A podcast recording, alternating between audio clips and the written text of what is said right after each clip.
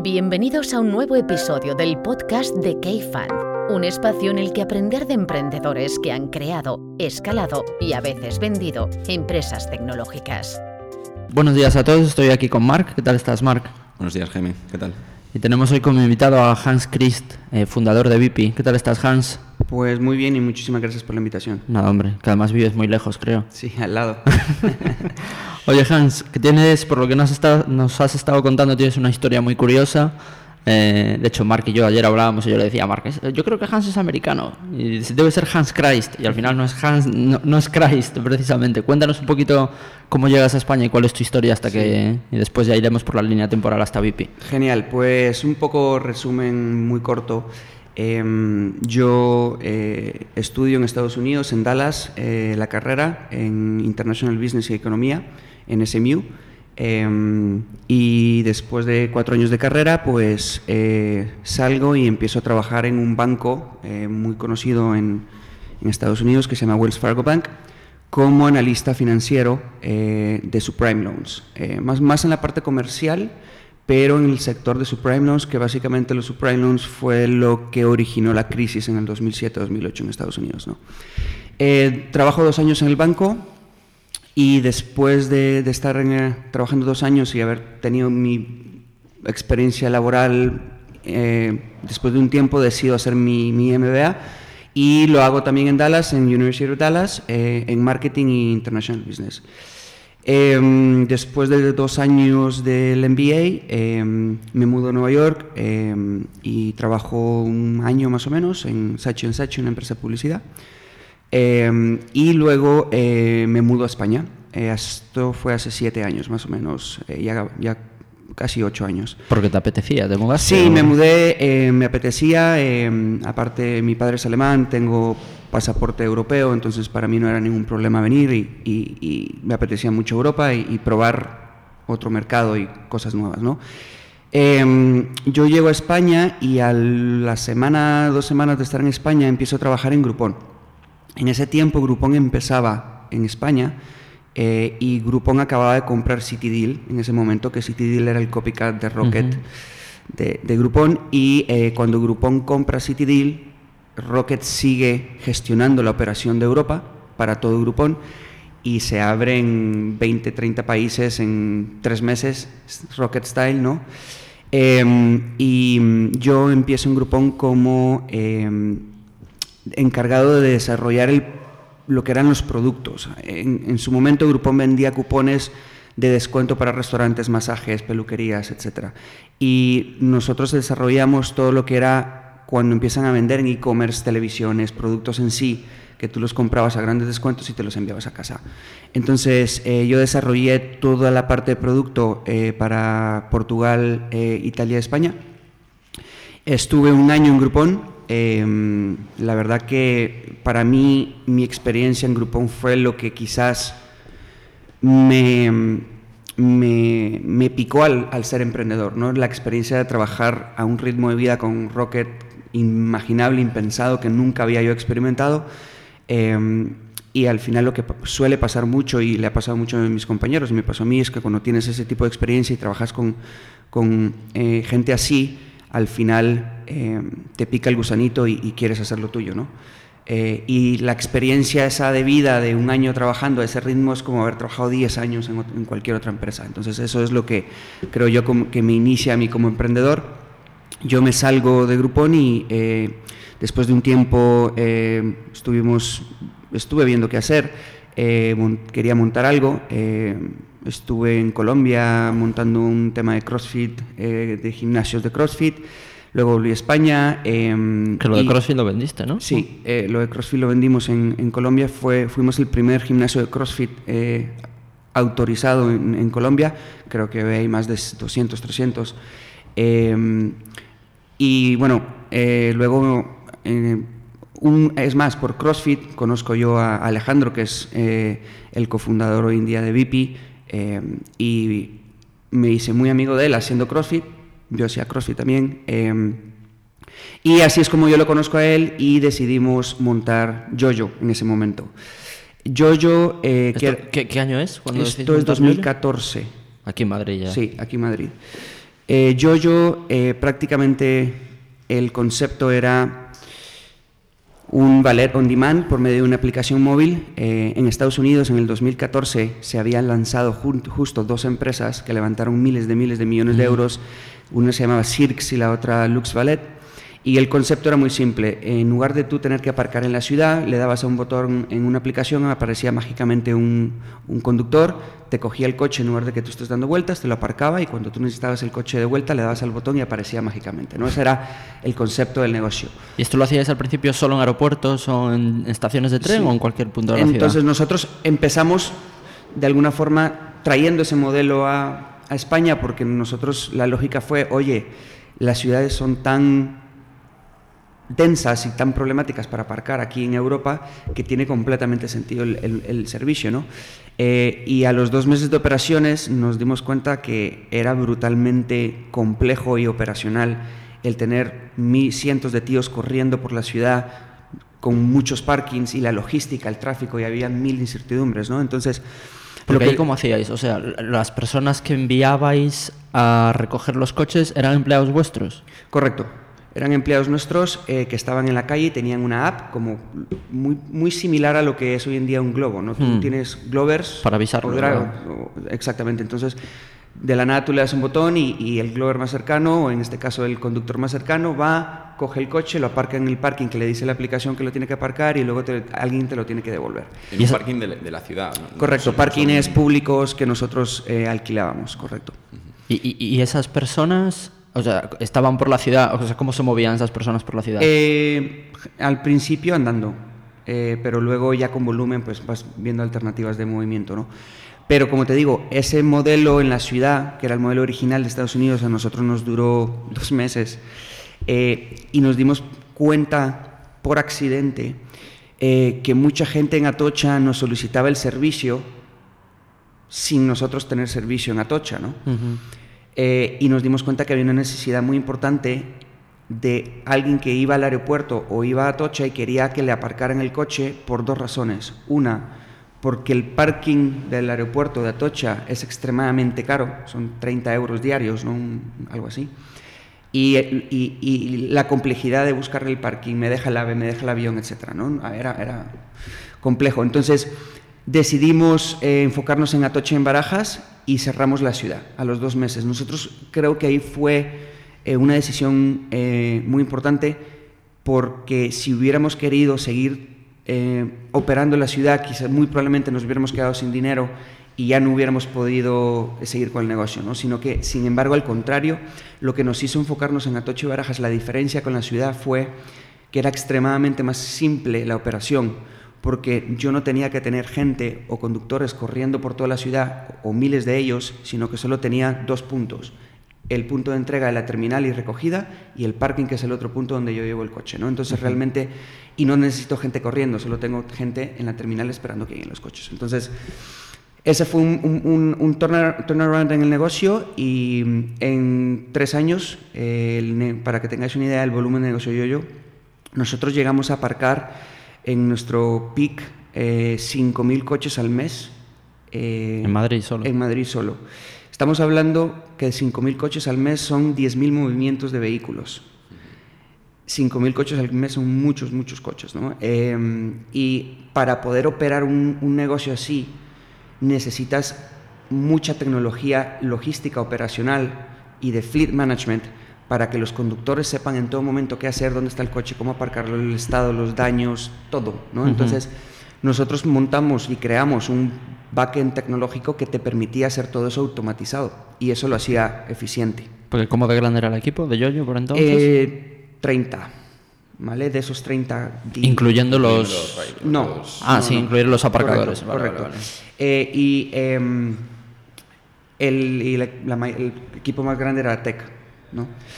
Pero bueno, en resumen, nos, algo, las dos empresas que nosotros prácticamente copiamos en Estados Unidos, al año, dos años quebraron, eh, y creo que luego salieron muchos copycats en muchas partes del mundo y a día de hoy creo que quedan muy pocos o ya ninguno. ¿Y por qué quebraron esas? ¿Por porque, Unit Economics o qué? Porque porque mm, el negocio de cara el servicio o el concepto del servicio es el mejor, la mejor solución del mundo para el cliente, pero operacionalmente es extremadamente complejo.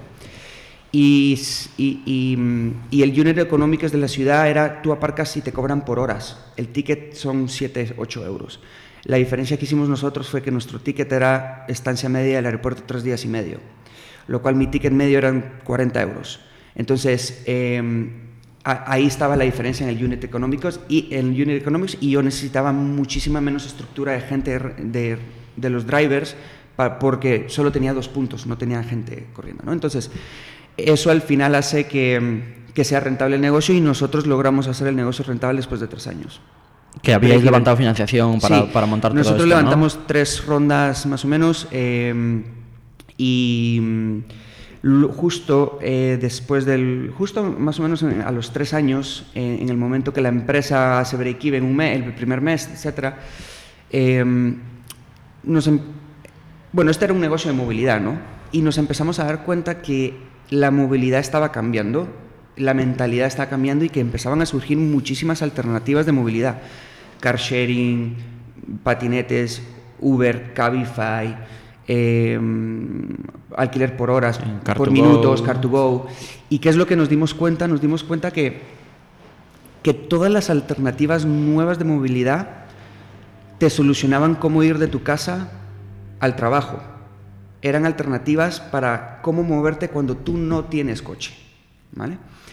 Y, y, vimos una gran oportunidad que nadie estaba atacando, que era el longer mobility, que era car ownership, que prácticamente es ir a un concesionario y comprarme un coche, ¿de qué otra forma se podría hacer que no fuera financiándolo, comprándolo? Eh, y al final también otra oportunidad que vimos es que era un sector tremendamente tradicional, cero digital, y que la experiencia de comprar un vehículo no había cambiado en los últimos 50 años y era nefasta, ¿no? Ir a un concesionario, hablar con el vendedor, me vende la moto, me tengo que esperar semanas a que me den el coche, matricularlo, el seguro, el no sé cuánto. Entonces el proceso de compra eran meses. Y el 100% en ese momento de, los, de las compras de coches, no había ninguna forma de transaccionar 100% por un vehículo online. Tú podías encontrar páginas online donde ves coches, pero tú vas a transaccionarlo físicamente a algún lugar. Entonces, eso fue lo que nos dimos cuenta estando con Yoyo, ¿no? de esa oportunidad. Y eh, nosotros tomamos una decisión que creo que hoy en día quizás fue la correcta, pero en ese momento pudo haber sido una locura y que es, es muy arriesgada, que es, hemos logrado construir una empresa que es rentable, funciona, tiene una marca muy conocida y el servicio es brutal y tenemos un super equipo, eh, pero por cuánto íbamos a ser nosotros tener un éxito, por, cuánto íbamos a ser nosotros ser capaces de tener un éxito de esta empresa, tanto para nosotros como los inversores que habían invertido en la empresa. ¿no? Estamos hablando de un tamaño de mercado de aparcar coches en Madrid, España y quizás algún otro aeropuerto en Europa, ¿no?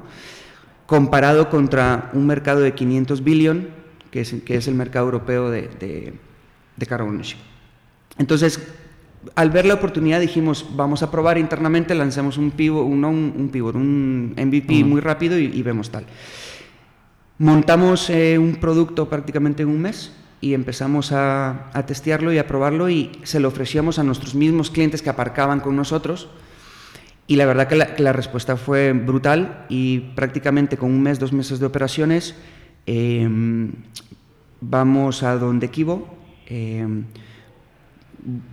casi, como digo, sin operaciones y Kibo, y levantamos nuestro seed round de VP y Kibo decide apostar eh, por nosotros eh, y yo creo que en gran parte por eh, quizás lo que habíamos demostrado que éramos capaces de hacer con un negocio extremadamente complejo operacional con Yoyo. entonces un poco la historia de, desde cómo empezamos a dónde fuimos. ¿no? y una pregunta, Hans ese cambio tan drástico en la empresa, ¿cómo, lo comunicas a tus inversores? Excelente pregunta. Eh, incluso a tu, a tu equipo, ¿no? Porque no sé cuántos años lleváis de yoyo, ¿no? Pero al final eh, cogéis una rutina de, de, trabajo, ¿no? De, de procesos. ¿Cómo, ¿Cómo, comunicas ese cambio y cómo, cómo haces el, el, el, paso ¿no? a, a VIP? Sí, em, pues te soy sincero, eh, nosotros hemos tenido muchísima suerte de, tener inversores dentro de la empresa desde el día uno que, que siempre han apoyado al equipo y han creído en el equipo. Eh, y, y es, esto es verdad. Eh, yo creo que hoy en día no estuviéramos aquí si no es por todas las veces que nos han dado la mano los inversores que han apostado en nosotros, especialmente en los momentos complicados. ¿no?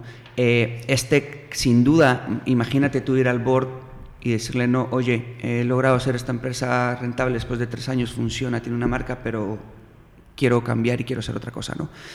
Eso no era una locura y al final eh, lo que sí nos aseguramos era justificarlo muy bien internamente y el por qué y al final a todo el mundo nos hizo sentido y todo el mundo confió en que éramos capaces de hacerlo y, pivotamos de cierta forma, no un pivot forzoso porque el negocio no funcionase, sino un pivot porque creíamos que teníamos un equipo extremadamente bueno y teníamos el know-how de cómo poder montar lo que queríamos montar con la estructura que habíamos montado. Entonces, eh, fuimos al board, lo comunicamos, nos dieron el go, empezamos y el gran punto de inflexión fue cuando Kibo entra y apuesta por nosotros sin prácticamente operaciones y mm, ese fue el, el jump start de, de BP. Porque ¿cómo gestionasteis eso? ¿Eran sociedades diferentes? ¿BP de...? El, al principio, pues, BP nace de... de dentro de, de, dentro Yoyo. de Yoyo. Luego eh, creamos otra empresa independiente y ya se empieza a separar todo. Y luego, obviamente, después de levantar nuestro seed, eh, que fue una ronda de dos millones y medio, liderada por Kibo, en ese momento separamos los equipos completamente, prácticamente el 99% del equipo pasa a formar parte de VIP, a enfocarse 100% en VIP, y yo, prácticamente lo maneja una persona eh, y, eh, obviamente nosotros al tanto de yo, pero el, el foco era VIP y por casi un año, imagínate lo complicado que es llevar una empresa eh, y, y, y, y, sacar adelante una empresa, casi un año estuvimos manejando dos. Eh, y luego eh, yo, yo lo vendimos y, lo compró un, uno de los operadores más importantes de parking de, de Madrid y el foco hoy en día, 100% total del equipo, pues está en VIP. Y en ese sentido, ¿los accionistas de Yoyo pasaron a ser accionistas de? Correcto. Bueno. Correcto. Y, y, entrando un poquito más en lo de VIP, hace poco lanzasteis lo del modelo de suscripción, pero si yo no recuerdo mal, al principio de VIP, me acuerdo de hablar contigo en este tiempo, sí. o sea, lo que ofrecíais principalmente era, si tú necesitas un coche, 24, 48 horas, o sea, lo que era también muy diferente a lo que había con, con los operadores de alquiler de coche, que es un sector muy tradicional, poco digital, muy opaco también. Sí. Una de las cosas que os diferenciaba también a vosotros, que se ve que os va la marcha en las operaciones, es que vos, alguien te llevaba el coche a donde estaba el cliente. Sí. Explica cómo funcionaba sí. un poquito VIP al principio. VIP, VIP nace, eh, con la, VIP nace con la visión de todas las alternativas de movilidad que hay en el mercado me solucionan el cómo yo me muevo y la utilización media no es de más de media hora. ¿vale? Y, y la visión era cómo damos un servicio que no sea la experiencia mala que hay en el rentacar tradicional, ¿no? Cuando alguien necesita un coche por más de un día. Nosotros empezamos con que, ¿cómo le damos solución a alguien que necesita un coche por más de un día?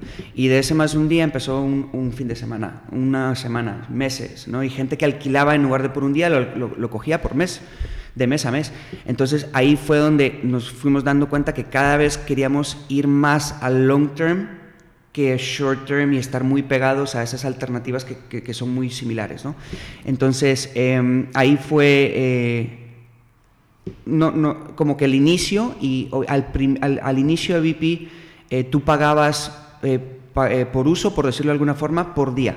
Y luego ya dábamos la opción de pagar mensual y, y luego pues eh, se fue modificando la forma de pagar y, y, y, el modelo a un modelo suscripcional 100% tradicional en el sentido de que yo pago una cuota todos los meses renovable. ¿no? Y en esos inicios, los precios eran más baratos que la competencia, que, los, que las empresas de alquiler tradicional. Correcto. En, en ese momento los precios por días eran, si no más baratos, el mismo precio por día de lo que te costaba a ti alquilar un coche un fin de semana con una empresa tradicional, pero con el valor añadido que te tardabas un minuto desde una aplicación eligiendo el coche y en horas lo tenías en casa. Mm. No tenías que desplazarte, hacer una cola, eh, historias, ¿no? Entonces, eh, y nosotros éramos extremadamente competitivos porque no teníamos los, la estructura que tienen todas las rentacars de costes. Nosotros prácticamente era un, un, dispatch center donde estaban todos los coches y a mí me llegaba una solicitud de un coche y el coche salía a tu casa. ¿Y por qué crees tú que ha cambiado tan poco la experiencia, o sea, tanto la experiencia como la competencia en el mercado alquiler?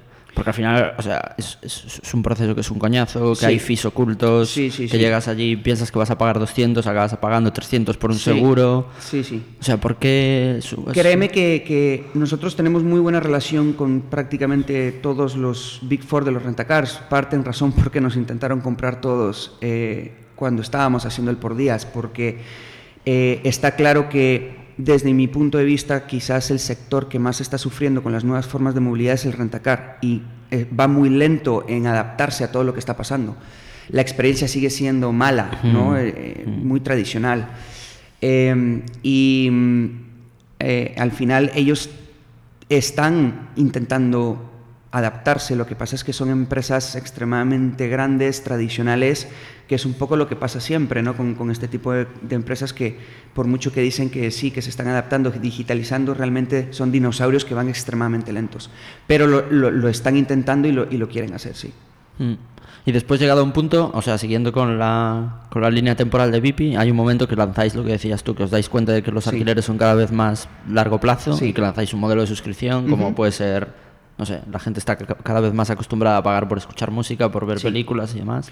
Sí, y decís, a ver si están dispuestos a pagar por alquilar un coche. Justo. Entonces, prácticamente nos empezamos a analizar por qué mucha gente nos cogía coches durante un mes, meses, ¿no? Y, y nos dábamos cuenta que, que, que había una gran oportunidad ahí. Y la, y la oportunidad de enfocarnos en solo eso y quizás no tener por días, por semanas, por meses, sino hacerlo de esa forma fue el que la experiencia de comprar un coche era muy, muy frustrante, ¿no? Entonces, era cero digital. Entonces, esa fue el punto de inflexión para nosotros de realmente el proceso de compra de un consumidor español de un vehículo, si no recuerdo mal, estamos hablando casi de mes y medio, ¿vale? Desde que el momento que quiere un vehículo lo ve, lo va a ver, lo- habla con el vendedor, va al concesionario y lo tiene en su poder, pide la financiación o lo que sea, estamos hablando de un mes, mes y medio. Nosotros hemos convertido ese proceso eh, o esa experiencia en un proceso de dos minutos por medio de una aplicación móvil o la página web donde tú escaneas tu carnet de conducir y tu DNI, eliges el coche eh, y en 24 48 horas tienes el coche en casa. Entonces hemos pasado de tener un proceso de un mes y medio a un proceso de 48 horas, ¿no? Eh, y, eh, y otra cosa que también eh, el valor añadido de Bipi es el tener un coche en propiedad involucra mantenimientos, depreciaciones del vehículo, contratar el seguro, eh, etcétera, etcétera. Nosotros al final es la tranquilidad y facilidad que te da el, oye, yo tengo una cuota, esa cuota me incluye todo, me despreocupo. ¿Cuál es la cuota media, más o menos? ¿O qué precios estamos Eh, hablando? cuota media estamos hablando de, de entre 350 y 400 euros al mes. Em, tenemos más de 40 modelos de coches, desde un coche pequeñito como un Fiat 500 de 200 y pico de euros hasta coches de 1000 euros. Tenemos prácticamente todas las gamas y segmentos de coches. Eh, y al final, em, el valor añadido es, oye, tú te suscribes, eh, eliges el, eh, tienes la flexibilidad de elegir el tipo de permanencia mínima que quieres tener, desde 3 meses hasta 48 meses. Tienes la posibilidad de cambiar de coche si tus necesidades cambian. El claro ejemplo que yo siempre pongo, ¿no? Si tú te compras un coche o te coges un renting a 4 o 5 años y, mm, tú te casas al año y tienes gemelos y tenías un coche pequeñito, pues el coche pequeñito ya no te vale, necesitas un coche más grande para poner dos sillas de bebé, ¿no? Entonces, ¿qué haces en ese caso? Tienes que comprar un segundo coche o hacer otro renting o, financiar o lease un otro coche, ¿no? Entonces con VIP es muy sencillo, oye, te cambian tus necesidades de vida, te metes a la página web, eliges un SUV, pagas la diferencia de cuota y al día siguiente lo tienes en casa y lo cambias, ¿no? Entonces esa flexibilidad, tranquilidad, eh, creo yo que es, es el valor añadido y obviamente la digitalización de un proceso de un mes y medio a 48 horas. Y esto, esto lo estáis ofreciendo en, en España por ahora, ¿no? El Hoy, de hoy, sí, hoy en día estamos prácticamente vendiendo suscripciones en toda España, sí. Mm. ¿Y quién es el público objetivo de esto? ¿O, qué- o sea, ¿quién, quién es vuestro típico cliente? O sea, ¿es gente más joven, es gente más mayor, con, o sea, con mayor poder adquisitivo? Y después también otra pregunta que tenía es, al final yo creo que la gente cada vez está más acostumbrada a pagar por modelos, o sea, a utilizar modelos de suscripción, pero tuvisteis que hacer una labor de, o sea, de concienciación o de educación, de vender esto como una posibilidad frente al renting o frente al- a la propiedad de, Sí. de coches. Em, la primera pregunta. em, Nuestro, nuestro tipología de cliente te diría que es de 30 a 40 y pico de años. Eh, ¿Por qué? Porque alguien que tiene 20 a 30 años y vive en el centro de la ciudad y trabaja en el centro de la ciudad utiliza Cabify, Car2Go, motos, patinetes. ¿Qué es lo que pasa? En el momento que tú pasas la barrera de los 30 años, por mucho que estas alternativas te digan que en el futuro no, va, no vas a tener coche, es mentira, no es que sea mentira, pero las necesidades, quizás no lo compres, pero coche vas a necesitar, especialmente en el momento que tú formas una familia y tienes niños, tú no vas a llevar a los niños al colegio en Car2Go, o en Uber, o en Cabify, o en, ¿no? o en patinete. Hmm. Entonces, en ese momento, sí o sí necesitas tener un coche para emergencias, para lo que sea, ¿no? Eh, lo que sí va a pasar en el futuro es que el coche no lo vas a comprar como antes lo comprabas, pero el coche lo vas a necesitar. Nosotros te vamos a dar ese coche sin tener que comprarlo y sin tener que tener todo lo malo de comprarse un coche, como la depreciación del activo, el tener que pagar mantenimiento si se me arruina, seguros, etcétera, pues esa es un poco eh, la tipología de cliente, ¿no? Y luego, em, la, mm, la segunda pregunta era... La segunda pregunta era si tuviste que hacer una labor muy educativa de concienciar a esto, de vender esto como una posibilidad o eh, alternativa. Sí, pero realmente yo creo que hoy en día hemos tenido mucha suerte eh, porque, como yo siempre digo cuando, cuando hablo con inversores, we are riding the wave, ¿no? Eh, hay veces que tienes un una idea, un, una empresa con un producto brutal pero el mercado no está en el momento, quizás es un poco early, donde, donde se pueda masificar. Nosotros hemos tenido mucha suerte que el mercado de la movilidad está cambiando tan rápido que estamos justamente en el inicio de, de, donde esa ola se está levantando y se está creciendo y todavía falta mucho para que rompa. Entonces, esa parte nos está ayudando mucho en el cambio de mentalidad de la gente, eh, del consumidor, donde ya concibe de que no tiene que ir a un concesionario y comprarse un coche y que el coche no tiene que decir que está su nombre, ¿no? sino que puede coincidir tener un coche eh, que no es de él, pero que lo paga para utilizarlo. Entonces, es el mismo coche, solo que la diferencia es que abres la guantera del vehículo y el papelito no está tu nombre, pero es el mismo coche, ¿no? Entonces, eh, esa es un poco, yo creo, eh, la ventaja de que hemos tenido y que no, nos, no hemos tenido que educar un, un, mercado tan nuevo, sino que es una bola de nieve que ya se está haciendo grande. Y, hablando de mercado, eh, ¿cuál es tu, tu, visión y la visión de la compañía del futuro del sector? ¿no? Porque en un mercado donde cambia, como decías, tan, tan rápido, donde hay mm, tanta diversidad y tanta expresión de, de, alternativas. Sí. ¿Dónde crees que la movilidad, eh, sobre todo en las ciudades, eh, va a evolucionar? ¿no? Mira, em, lo que está claro es, eh, si vemos los últimos reportes de la venta de vehículos en agosto en España, pues hay los reportes de, de, agosto han sido alarmantes. La venta de vehículos en España ha decrecido a niveles de la crisis. entonces, ¿qué nos indica eso? Para mi, para mi punto de vista, desde mi punto de vista, creo que es por varias razones. Primero, por todas las nuevas restricciones que estamos viendo en movilidad, etiquetas, tipo de combustible, el dónde puedo y no puedo circular con el vehículo. La gente tiene cada vez más dudas de comprarse un coche, porque dice, ¿qué tal que en un año ese coche no me sirve para moverme? ¿no? Y luego el cambio de mentalidad. Yo creo que estamos ya en, que, la, en que el consumidor está eh, siendo abierto a probar otras alternativas y eso está derivando a que las ventas tradicionales de los vehículos están bajando muchísimo y servicios alternativos como el de VIP están creciendo. Eh, nosotros hemos crecido casi un casi 3x de lo que crecimos agosto pasado, em, cuando las ventas de los coches han bajado muchísimo. Entonces eso, eso, eso nos dice que el, que, el, que el sector y el mercado está cambiando. ¿Qué relación tenéis con las marcas de coches? O sea, quiero decir, ¿los coches son vuestros en propiedad? ¿Llegáis a acuerdos con ellos? Muy buena pregunta. Nosotros somos un marketplace. somos un marketplace selectivo cerrado, como le llaman, ¿no? donde eh, nosotros trabajamos con marcas, empresas de renting, leasing, financieras, bancos, etc. Nosotros somos un canal de distribución para todas estas empresas, un canal de distribución nuevo que antes no existía, eh, para llegar al al consumidor final, específicamente al particular. ¿Qué es lo que pasa? Todas estas empresas de renting, leasing, el core business de los últimos 20 años ha sido B2B.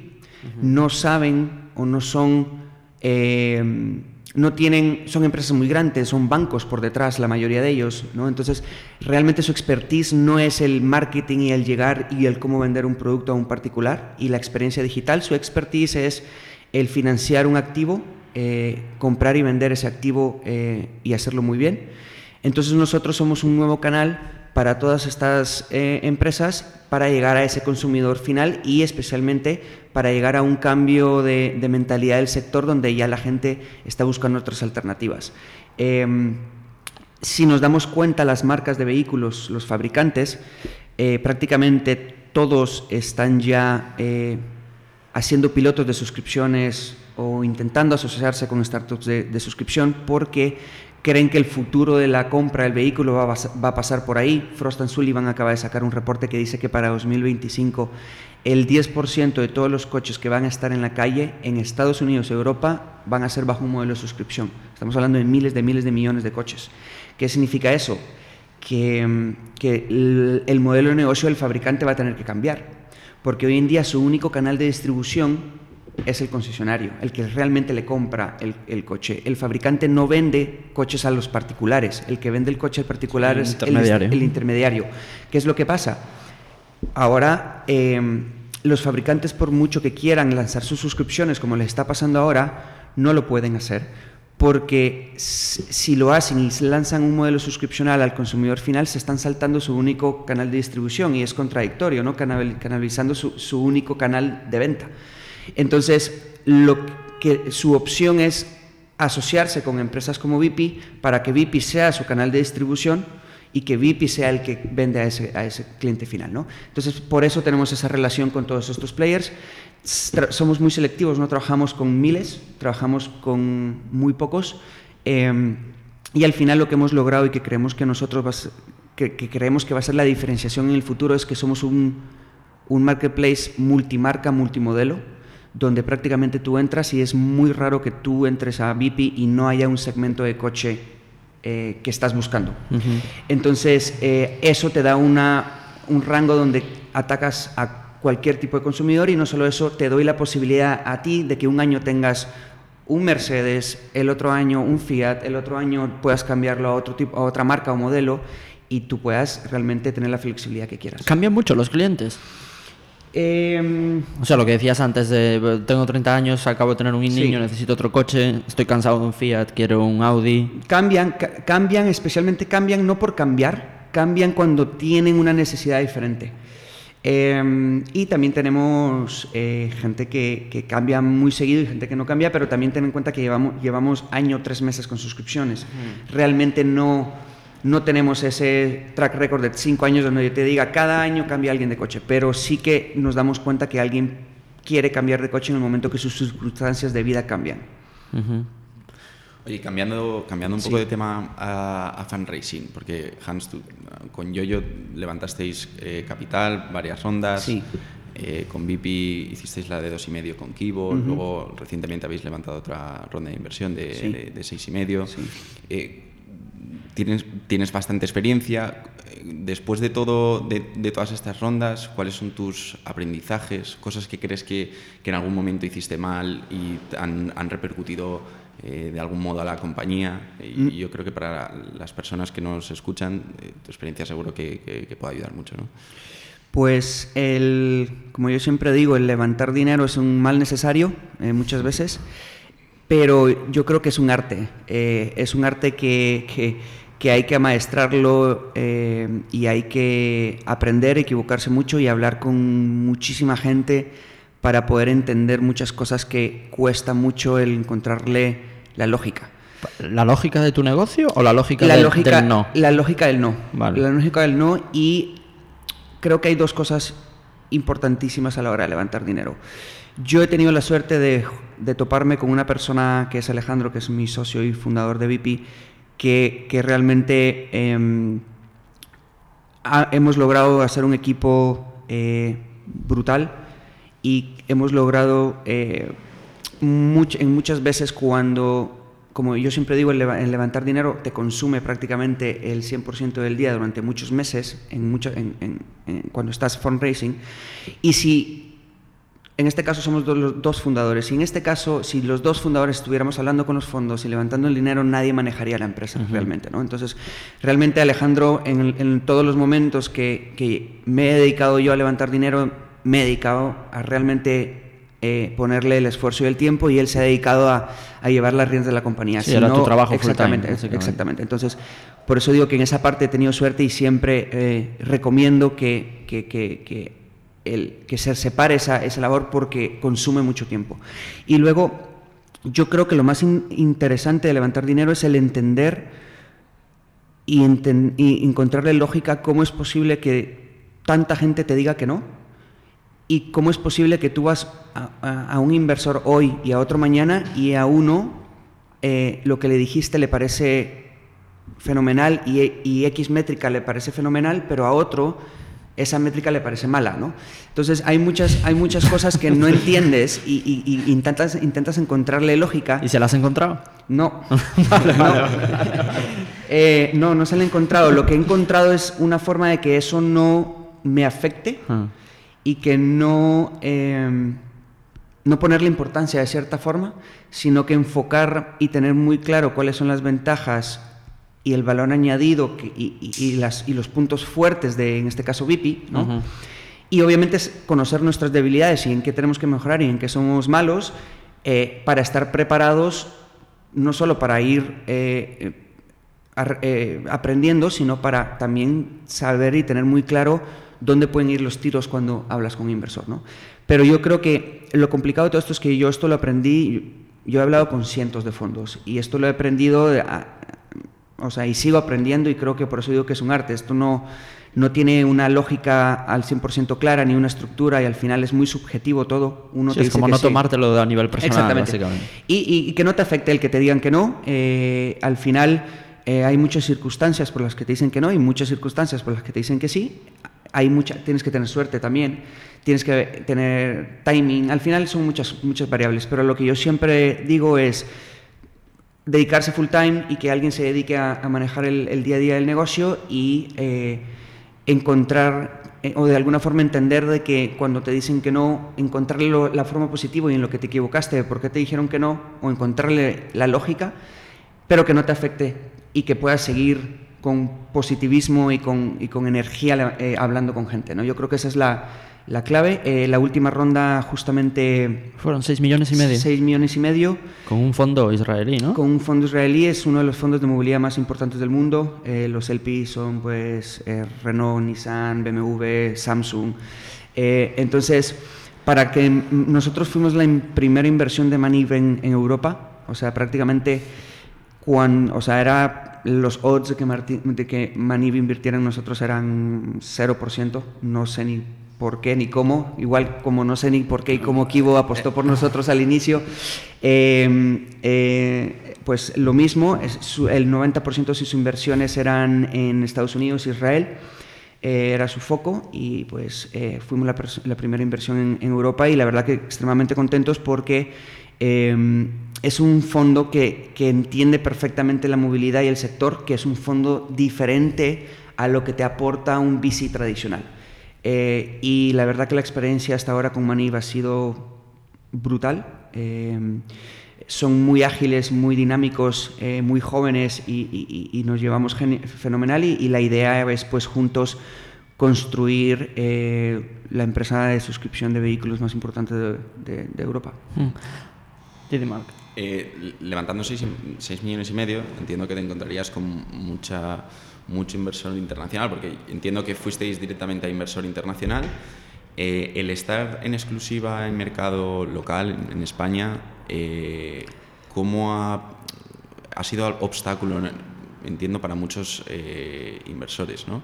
Pero para los, los que han entrado, ¿cómo, cómo, ¿cómo entienden ellos el estar solo? O sea, ¿cómo suples el estar solo en tu mercado local eh, con, tu visión de, expandirte a otros mercados. Sí.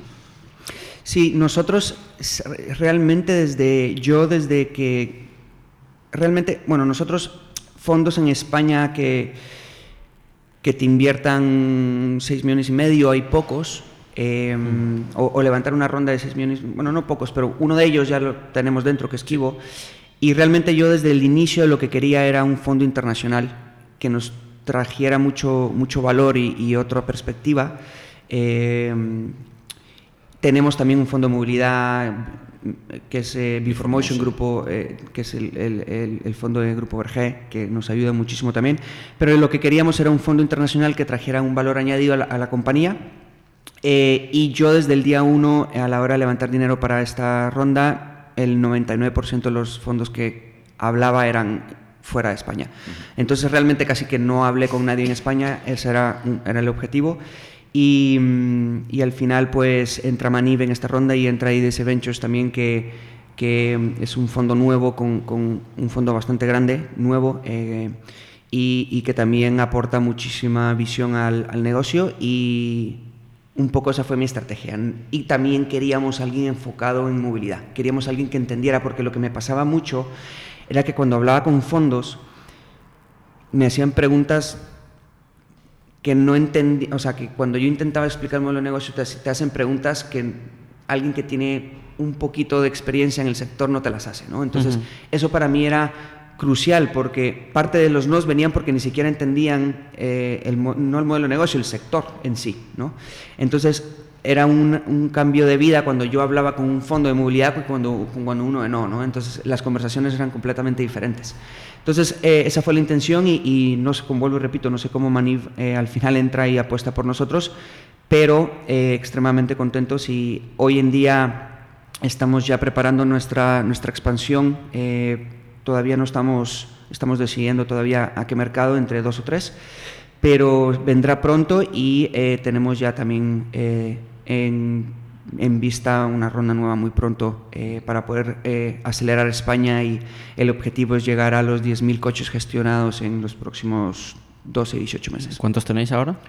Estamos ya por los miles, no puedo decir Vale, el número vale, vale. exacto, pero sí estamos ya hemos superado la barrera de los mil, que es una barrera bastante importante y estamos ya creciendo muy rápido y, y las previsiones es más o menos en 15, 18 meses estar cerca de los 10.000 coches. Mm, Oye, Hans, hablabas antes de lo de la dualidad de, o sea, de repartir los roles tú y tu co-founder, tú centrarte mucho en fundraising, me imagino que por lo que dices ya debes de volver a estar en la ola de fundraising y casi es un trabajo full time. Pero si echas la vista atrás, o sea, ¿cómo ha cambiado tu rol? O sea, ¿qué has aprendido? ¿Cómo ha cambiado tu rol como CEO de la compañía desde hace tres años que lanzáis VP hasta hoy en día? Em, ¿Y en qué ocupas tu día a día? ¿Cómo es un día a día tuyo?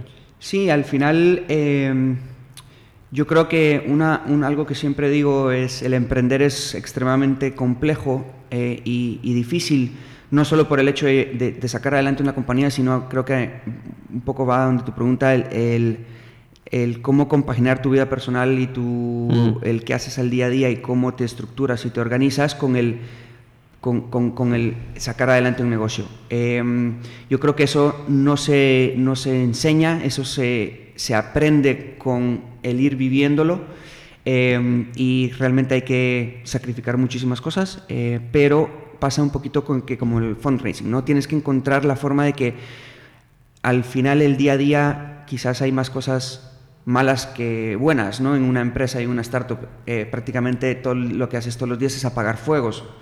Entonces tienes que intentar que eso no te afecte, tienes que intentar compaginar y tener también un poco de estructura a nivel personal que puedas desconectar y hacer cosas. Eh, y yo creo que eso es lo importante, es aprender a, a organizarse y estructurarse tanto profesionalmente como personalmente. Y, y- y en una campaña como Vivi, donde hay muchos inversores con expectativas dis- distintas, ¿no? que han entrado en momentos distintos, unos que vienen de yo-yo, ¿no? Sí. Eh, ¿Cómo gestionas tú eh, a todos los inversores y cómo, cómo has montado tu board? ¿no? Y yo creo que es algo eh, que, que creo que es relevante que, que- que- que comentes. Eh, ¿Cómo eliges a tu board? ¿no? ¿Cuáles Sí. son los, los criterios que en- muchas veces te va a venir impuesto ¿no? por, por la ronda de inversión? Sí. ¿no? Pero ¿qué, qué importancia ha tenido para ti el board eh, y cómo lo gestionas en el día a día? ¿no? Sí, el, el board creo que va evolucionando con la compañía. Eh, al inicio nosotros teníamos un board prácticamente donde estaban todos los inversores, eh, entonces al final eso va evolucionando, va reduciéndose cada vez que vas levantando una ronda más grande y entra un inversor, eh, quizás con más que ha invertido más, pues hay condiciones que se van estructurando. Hoy en día el board eh, está, creo que es, algo de mercado más o menos, somos, somos cinco. Alejandro y yo somos parte del board y, al final tres inversores más. Y, lo que intentamos es siempre, bueno, como digo, que el board va evolucionando, tienes que ir dejando fuera a ciertos inversores que han estado en el board, ¿no?